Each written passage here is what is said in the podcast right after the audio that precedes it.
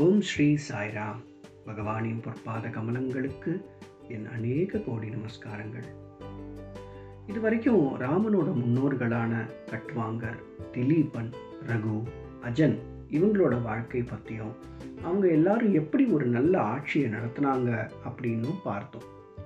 இந்த எபிசோடில் ராமனோட அப்பாவான தசரதனை பற்றியும் ராமனோட பிறப்புக்கு முன்னாடி நடந்த சில சுவாரஸ்யமான சம்பவங்களை பற்றியும் பார்க்க போகிறோம் முதல்ல தசரதனுடைய பெருமை.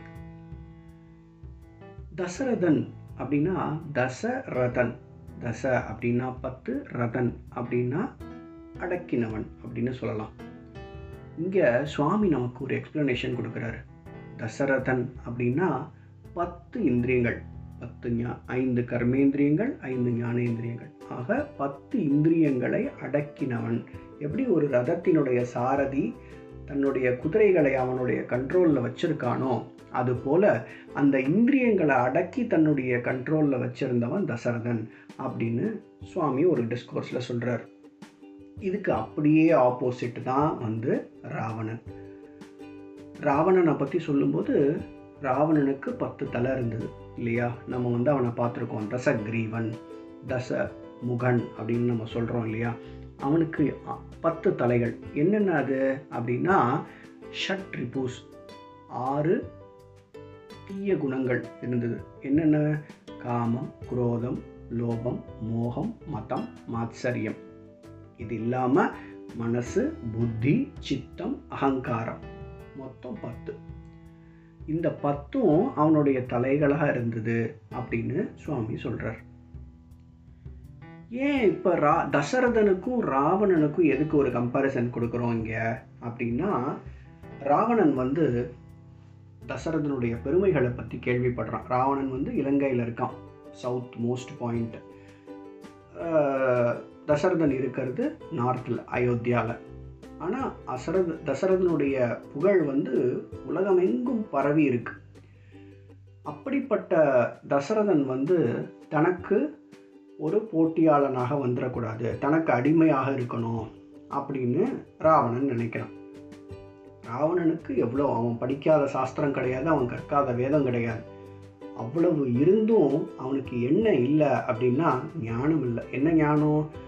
தான் படித்த அத்தனை நல்ல விஷயங்களையும் செயல்படுத்தணும் அப்படிங்கிற அந்த ஞானம். புட்டிங் இன்டு ப்ராக்டிஸ் நம்ம பார்த்துருக்கோம் இல்லையா நம்மளுடைய இன்னர் வாய்ஸ் எபிசோட்ஸில் கேட்டிருக்கோம். ஸ்ரவணம் மனநம் நிதித்தியாசனம் அப்படின்னு. அப்படின்னா என்ன? ஒன்று நல்ல விஷயங்களை கேட்கணும் அதை கான்டம்ப்ளேட் பண்ணணும். திரும்ப திரும்ப அதை நினச்சி பார்க்கணும் அசை போடணும். மூணாவதாக அதை தம்முடைய வாழ்க்கையில் நடத்தி காட்டணும். ப்ராக்டிஸ் பண்ணணும். இது மூணும் வந்து ரொம்ப ரொம்ப முக்கியம்னு சுவாமி அடிக்கடி சொல்லியிருக்கார். அந்த விஷயங்களில் இவன் எவ்வளவோ படிச்சிருந்தாலும் ராவணனுக்கு அந்த புட்டிங் இன்டு ப்ராக்டிஸ் அப்படிங்கிற அந்த ஒரு குணம் கடைசி வரைக்கும் வரவே இல்லை. அதனால தான் அவனை அவனுடைய நல்ல குணங்கள் எல்லாம் நல்ல க கற்ற கல்வி எல்லாம் அழிஞ்சு போய் கடைசியில் அவனுடைய அழிவிற்கும் அவனுடைய தீய குணங்களே காரணமாக அமைஞ்சிடுது. அப்படிப்பட்ட ராவணன் தசரதனோட புகழெல்லாம் பற்றி கேள்விப்படுறாங்க. கேள்விப்பட்டுட்டு இவனை வந்து நமக்கு அடிமைப்படுத்தணும் அப்படின்னு நினைக்கிறான். நினச்சிட்டு இங்கேருந்து ஒரு தூதுவர்களை அயோத்தியாவுக்கு அனுப்புகிறான் இலங்கையிலேருந்து. அனுப்பி நீங்கள் வந்து இந்த மாதிரி அயோத்தியாவில் தசரதன் கிட்ட போய் எனக்கு கப்பம் கட்டி எனக்கு அடிமையாக இருக்க சொல்லுங்க அப்படின்னு சொல்லி அனுப்புகிறான் தசரதனுக்கு கோபம் வந்துடுறது. அவருக்கு அவர் வந்து ஒரு ஏளனமாக அந்த தூதுவர்களை பார்த்து சிரிச்சிட்டு அவர்கள் இருக்கும்போதே சில அம்புகளை வந்து தன்னுடைய வில்லில் பூட்டி இலங்கை திசை நோக்கி விடுறார். விட்டால் அந்த அம்புகள் போய் என்ன பண்ணுதான்? இலங்கை நகர் வாயில்கள் எல்லாத்தையும் மூடிடுதான். இரும்பு போட்டு தாள் போட்டு மூடினாப்பில் சுற்றி அரண் அமைச்சு மூடிடுதான். மூடின உடனே அதை மூடிடுச்சு அப்படின்னு ராவணன் ராவணனுடைய தூதுவர்கள் கிட்ட தசரதன் சொல்கிறாரு நீங்களும் உள்ளே போக முடியாது உங்கள் அரசனும் இனிமேல் வெளியில் வர முடியாது. இனிமேல் இங்கெல்லாம் இதை பற்றி பேசிட்டு இங்கே வராதிங்க அப்படின்னு அனுப்பிச்சி விட்டுறார். ராவணனுக்கு ரொம்ப தலைக்குனிவு போய் தலைக்குனிவாக போயிடுது. நாணப்படுகிறான் வெட்கப்படுகிறான். ஆஹா நம்ம நம்ம வந்து ஒருத்தனை அடிமையாக ஆக்கணும் அப்படின்னு நினச்சி ஒருத்தன் ஒருத்தனங்கிட்ட நம்ம வந்து கப்பம் கேட்டு தூது அனுப்பணும் அவன் இருந்த இடத்துலேருந்து நம்மளை வெளியில் வர முடியாதபடி பண்ணிட்டான் பாரு அப்படின்னு அவனுக்கு ரொம்ப வெக்கம் வந்துடுது வந்த உடனே அவன் என்ன பண்ணுறான் அவன் படித்த வேதங்களும் சாஸ்திரங்களும் அவனை வந்து என்ன பண்ண சொல்லுது? தவம் பண்ண தூண்டுது. அவன் அதுக்காக போர் தொடுத்துட்டு வரல. அவன் என்ன பண்ணுறான் தவம் பண்ண போகிறான் தவம் பண்ணுறான் தவம் பண்ணவன் காட்டில் ரொம்ப கடுமையான தவம் பண்ணுறான் தவம் பண்ணும்போது பிரம்மதேவர் வந்து அவனுக்கு காட்சி கொடுக்குறார். காட்சி கொடுத்து ராவணா நான் அவனுடைய தவத்தை ரொம்ப மகிழ்ந்துட்டேன். நீ வந்து என்ன வர வேணுமோ கேளுப்பா அப்படின்னு சொல்கிறாரு சொன்னோடனே ராவணன் வந்து இந்த ஒரு அரிய சந்தர்ப்பம் இல்லையா? பிரம்மதேவர் எவ்வளோ தடவை வந்து நம்மளுடைய வாழ்க்கையில் நமக்கு காட்சி கொடுக்க போகிறார் அப்படிப்பட்ட ஒரு தருணத்தில் அவன் வந்து என்ன பண்ணியிருக்கலாம்? நல்ல விஷயங்களை வந்து கேட்டு தன்னுடைய ஞானம் நல்லா வளரணும். இன்னும் வந்து தான் வந்து ஆன்மீக விஷயங்களை நிறையா கற்றுக்கணும் நல்ல ஆட்சி கொடுக்கணும். என்னுடைய குடிமக்கள் வந்து சிறப்பாக இருக்கணும். இந்த அரக்க நிலையிலிருந்து நான் வந்து மேலே உயரணும் அப்படின்னு எவ்வளவோ கேட்டிருக்கலாம். ஆனால் அவன் வந்து அது எதையுமே கேட்கல. அவன் கேட்ட கேள்வி என்ன தெரியுமா? அவன் அடி மனசில் உறுத்தி கொண்டிருந்த அந்த ஒரு விஷயம் என்ன அப்படின்னா தசரதனே இப்படி இருக்கான்.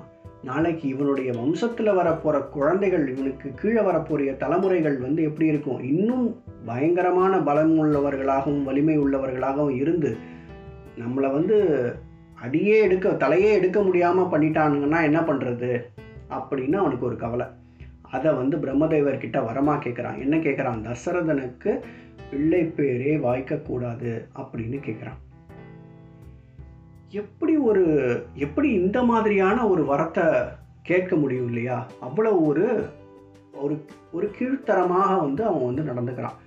இதை தான் வந்து ராவணனையும் தசரதனையும் நம்ம இப்போ கம்பேர் பண்ணுறோம் பத்து இந்திரியங்களை அடக்கி மக்களுக்கு ஒரு நல்ல ஆட்சியை வந்து தசரதன் கொடுக்குறாரு.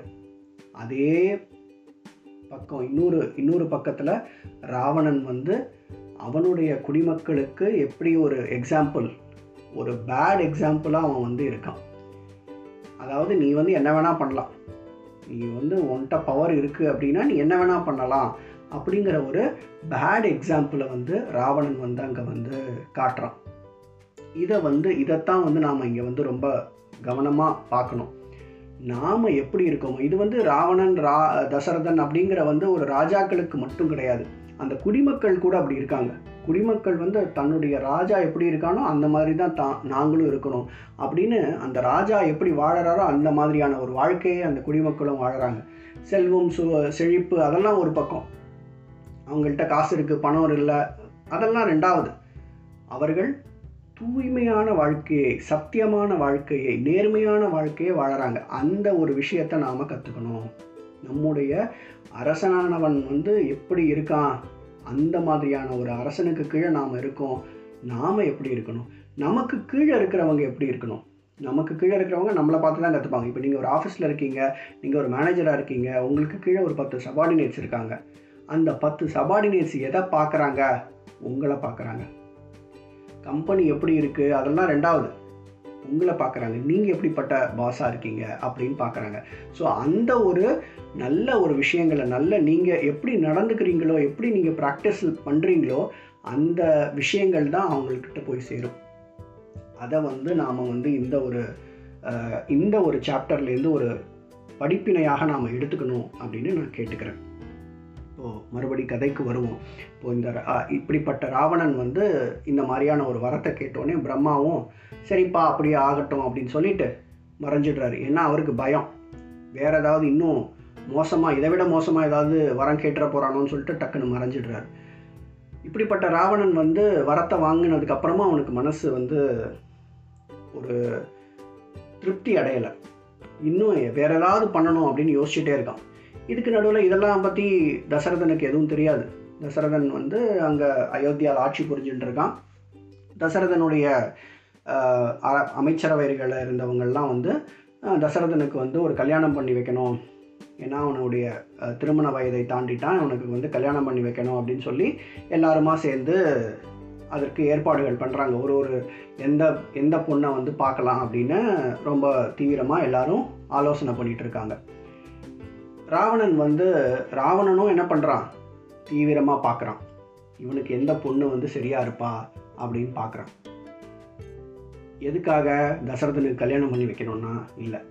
இவன் என்ன பண்ணுறான் அப்படி தேடி கண்டுபிடிச்சி கோசலை ராஜ்யத்தில் கோசலை அப்படிங்கிற அந்த ராஜகுமாரி தான் இவனுக்கு தசரதனுக்கு வந்து ஏற்றவளாக இருப்பா அப்படின்னு முடிவு பண்ணுறான் பண்ணிட்டு அந்த கோசலையை என்ன பண்ணுறான் கடத்தி ஒரு பெட்டிக்குள்ளே போட்டு ஒரு மரப்பெட்டிக்குள்ளே போட்டு கடலில் கொண்டு போய் போட்டுறான். ஏன்? அவனுக்கு ஏற்ற பெண் அவனுக்கு கிடைக்கவே கூடாது அப்படின்ற ஒரு தீய எண்ணம்.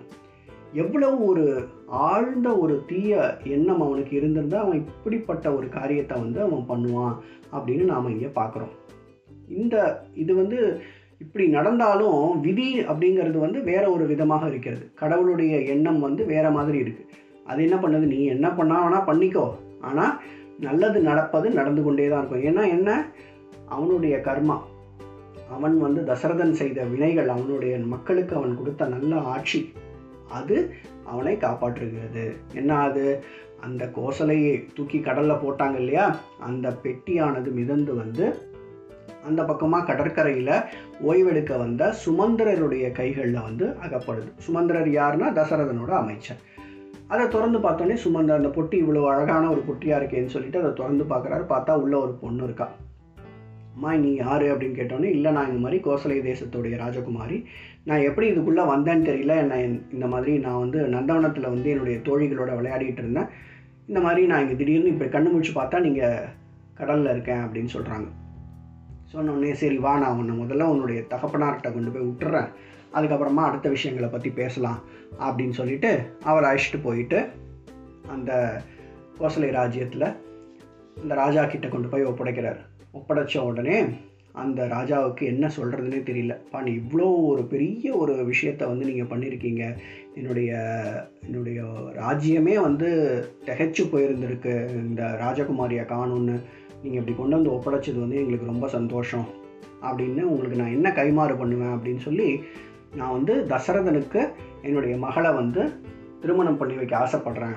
நீங்கள் வந்து உங்களுக்கு சம்மதம்னா நம்ம வந்து மேலே பேசலாம் அப்படின்னு சொல்கிறார் சொன்னோடனே சுமந்திரரும் தன்னுடைய லீவெல்லாம் கேன்சல் பண்ணிவிட்டு நேராக அயோத்தியாவுக்கு போகிறார் தசரதன் கிட்ட சம்மதம் வாங்கி திரும்ப அவருடைய புரோகிதர்களெல்லாம் அழைச்சிட்டு எல்லாரையும் அழைச்சிட்டு திரும்ப வந்து கோசலை ராஜ்யத்துக்கு வந்து கோசலை கல்யாணம் பண்ணிட்டு கௌசல்யாவை கல்யாணம் பண்ணிக்கிட்டு திரும்ப போகிறாங்க அயோத்தியாவுக்கு. இப்படியா சில காலம் போகுது. அவனுக்கு ஒரு மனசில் வந்து ஒரு கவலை. இவ்வளவு வருஷங்கள் ஆச்சே நமக்கு குழந்தை எதுவும் கிடைக்கலையே அப்படின்னு. அப்புறமா கௌசல்யாவும் தசரதனும் பேசி அமைச்சர்கள்கிட்ட புரோகிதர்கள்கிட்டெல்லாம் எல்லாம் பேசி இன்னொரு ராஜகுமாரியை தசரதன் கல்யாணம் பண்ணிக்கிறார். சுமித்ரை அப்படிங்கிற ராஜகுமாரியை கல்யாணம் பண்ணிக்கிறார். இவங்களும் வந்து ரொம்ப ஒத்துமையாக ரொம்ப சந்தோஷமாக இருந்துட்டுருக்காங்க இன்னும் சில காலம் போகுது. அவங்களுக்கும் எந்த குழந்தையும் பிறக்கலை. கடைசியாக கேகய ராஜ ராஜாவுடைய பொண்ணு கைகேயி அப்படிங்கிற அந்த பெண்ணை வந்து கல்யாணம் பண்ணுறதுக்கு பேசுகிறாங்க அப்போ அந்த கேகய மகாராஜா வந்து ஒரு நிபந்தனை விதிக்கிறார். என்ன விதிக்கிறாரு? என்னுடைய மகளுக்கு பிறக்கும் குழந்தை தான் இந்த நீங்கள் உங்களுக்கு அப்புறம் தசரதனுக்கு அப்புறம் நாட்டை ஆளணும் அப்படின்னு ஒரு ஒரு வரத்தை கேட்குறாரு. அவர் வரத்தை கேட்ட உடனே அவங்க எல்லாரும் யோசிக்கிறாங்க. தசரதரே யோசிக்கிறாரு. என்னடா இப்படி ஒரு கேள்வியை கேட்குறானே? நாளைக்கு கௌசல்யாவுக்கு மகன் பிறந்துட்டா? அவன் தானே வந்து ராஜாவாக இருக்கணும் நியாயப்படி. இது இப்படி ஒரு கேள்வி வந்து தர்ம சங்கடமாக இருக்கே அப்படின்னு கேட்குறாரு. அப்படின்னு யோசிக்கிறார். அப்போது கௌசல்யாவும் சுமித்ராவும் என்ன சொல்கிறாங்க அப்படின்னா நீங்கள் வந்து இதுக்கு ஒத்துக்கோங்க. ஒன்றும் பிரச்சனை இல்லை. ஏன்னா கைகைக்கு நாளைக்கு ஒரு குழந்தை பிறந்து அது ராஜாவானா? எங்களுக்கு எந்த விதமான ஆட்சேபனையும் கிடையாது. அப்படி நீங்கள் நினைக்கிறாப்புல எங்களுக்கு முதல்ல குழந்தை பிறந்து கைகைக்கு அப்புறம் பிறந்தது அப்படின்னா அந்த குழந்தை நம்முடைய வம்சத்தில் பிறந்தது. ஒரு ரகு வம்சத்தில் பிறந்த குழந்தை தர்மத்தினுடைய குழந்தையாகத்தான் இருக்கும். அது வந்து தர்மத்தை மீறி எந்த விதமான ஒரு தவறான காரியத்தையும் பண்ணாது. அதனால் நீங்கள் தைரியமாக இந்த நிபந்தனைக்கு ஒத்துக்கோங்க அப்படின்னு சொல்லி தசரதனை கன்வின்ஸ் பண்ணுறாங்க அதுக்கப்புறம் தசரதனும் கைகேயை கல்யாணம் பண்ணிக்கிறாரு.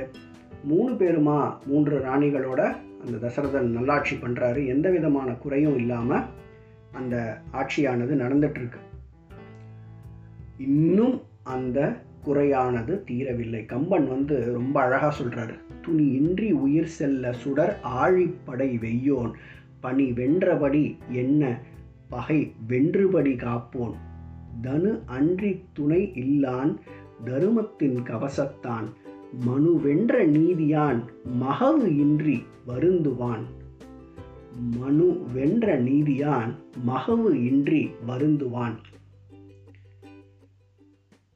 எப்படி துன்பம் துன்பம் துன்பம் போக போக எப்படி வந்து துன்பம் அழியும் எப்படி அழியும்? ஒரு சூரியன் வந்தோடனே பனியானது எப்படி விலகுமோ அந்த மாதிரி இவன் வந்தான்னா துன்பம்லாம் விலகிடுமா அந்த மாதிரி பகைகளை பகைவர்களை வென்று நம்மளுடைய நம்ம மக் நாட்டு மக்களை எல்லாரையும் காப்பானான் வில்லை தவிர வேறு எந்த துணையையும் தனக்கு துணை இல்லாமல் இருப்பானா? வேறு எந்த துணையும் வேணாம் எனக்கு. எனக்கு தன்னோட வில் இருந்தால் போதும். அந்த வில்லை வச்சு நான் எல்லாரையும் காப்பாற்றுவேன் அப்படிங்கிற ஒரு நெறியாளன். மனு இந்த உலகத்துக்கே நீதியை வகுத்து கொடுத்த மனுவை விட சிறந்த நீதிமான்.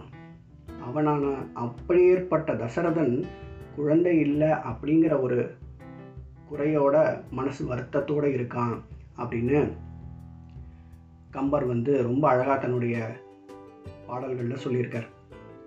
இதே மாதிரி இந்த கஷ்டத்தோடு இருக்கிற தசரதன் சரி இனிமேலும் நம்ம காலம் தாழ்த்தக்கூடாது அப்படின்னு சொல்லிட்டு வசிஷ்டரை கூப்பிட்டு தன்னுடைய குலகுருவான வசிஷ்டரை கூப்பிட்டு கேட்குறார்.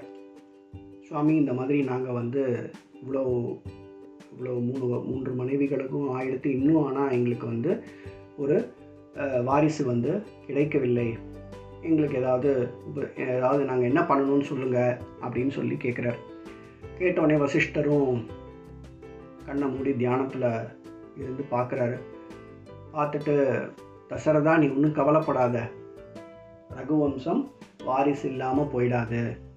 உனக்கு கண்டிப்பாக உன்னுடைய குலத்தை தழைப்ப தழைக்க வைக்கிறதுக்கு ஒரு மகன் வருவான் அப்படின்னு சொல்கிறார் சொல்லிட்டு இந்த இதுக்காக நீ வந்து ஒரு யாகம் பண்ணணும்.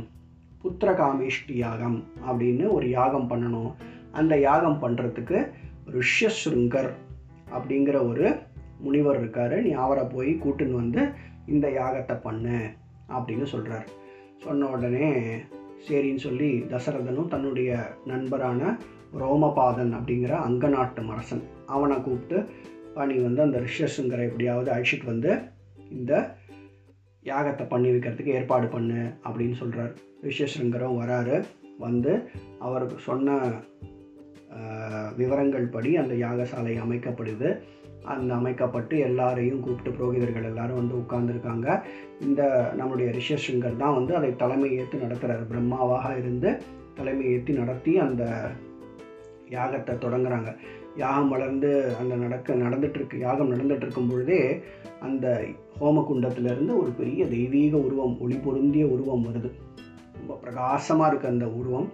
அந்த உருவத்துடைய கையில் ஒரு பாத்திரம் ஒரு கலன் இருக்கு. இந்த ரிஷியஸ்ருங்கர் வந்து நிறுத்தலை. யாகத்தை பேர்பட்ட ஒரு உருவம் வந்தால் நமக்கெல்லாம் பக்குன்னு இருக்கும். டக்குன்னு நிறுத்தி விடுவோம் இல்லை ஏதாவது அதை பார்த்து பரவசத்தில் இருந்து போயிடும். ரிஷியஸ்ருங்கருக்கு அந்த ஒரு இது எதுவுமே கிடையாது. எல்லாம் ஒரே சமநிலை தான் அது இன்பமானாலும் சரி துன்பமானாலும் சரி பிரம்மஞானி. அவர் மாட்டுக்கு ஹோமத்தை பண்ணிகிட்டே இருக்கார். பண்ணி முடிக்கிற தருவாயில் ஒரு அசரீரி கேட்குது கேட்ட உடனே தசரதா நீ பண்ண யாகத்தில் நாங்கள் சந்தோஷப்படுறோம். இந்த இதில் இருக்கிற அந்த பிரசாதம் பாயசம் ஒன்று இருக்குது அந்த பாயசத்தை உன்னுடைய மனைவி மூணு பேருக்கும் அவங்கவங்களுடைய தகுதிக்கு ஏற்றவாறு பிரித்து கொடுத்துரு அப்படின்னு சொல்லி இந்த பாயசத்தை வாங்கிக்கோ அப்படின்னு சொன்னோடனே தசரதர் போய் கை நீட்டுறாரு. அந்த பாச அந்த ஒளி பொருந்திய உருவம் தெய்வீக உருவம் வந்து அந்த பாயச கலனை வந்து தசரதனுடைய கைகளில் வச்சுட்டு மறைஞ்சு போய்டுறது அப்புறம் பூர்ணாகுதி இதெல்லாம் முடிஞ்சு தசரதர் வந்து திரும்ப தன்னுடைய வீட்டுக்கு அரண்மனைக்கு அந்த பாயச கலனை எடுத்துக்கிட்டு போகிறார் போனதுக்கப்புறம் அதை எப்படி பிரித்து கொடுத்தாரு அதை எப்படி சாப்பிட்டாங்க அப்படிங்கிறத பற்றி அடுத்த எபிசோடில் பார்க்கலாம். இந்த நான் திரும்பவும் சொன்ன மாதிரி நம்ம இவ்வளவு விஷயங்கள் கேட்குறோம் அப்படிங்கிறதுல இவ்வளோ விஷயங்களையும் ஞாபகம் வச்சுக்கிறது ஒன்று முக்கியம். திரும்ப திரும்ப இதை யோசித்து நம்முடைய வாழ்க்கையில் நடைமுறைப்படுத்த வேண்டியது மிக மிக அவசியம். அதை கண்டிப்பாக செய்யணும்னு உங்கள் எல்லாரையும் அன்போடு கேட்டுக்கிறேன். ஜெய் சாய்ராம்.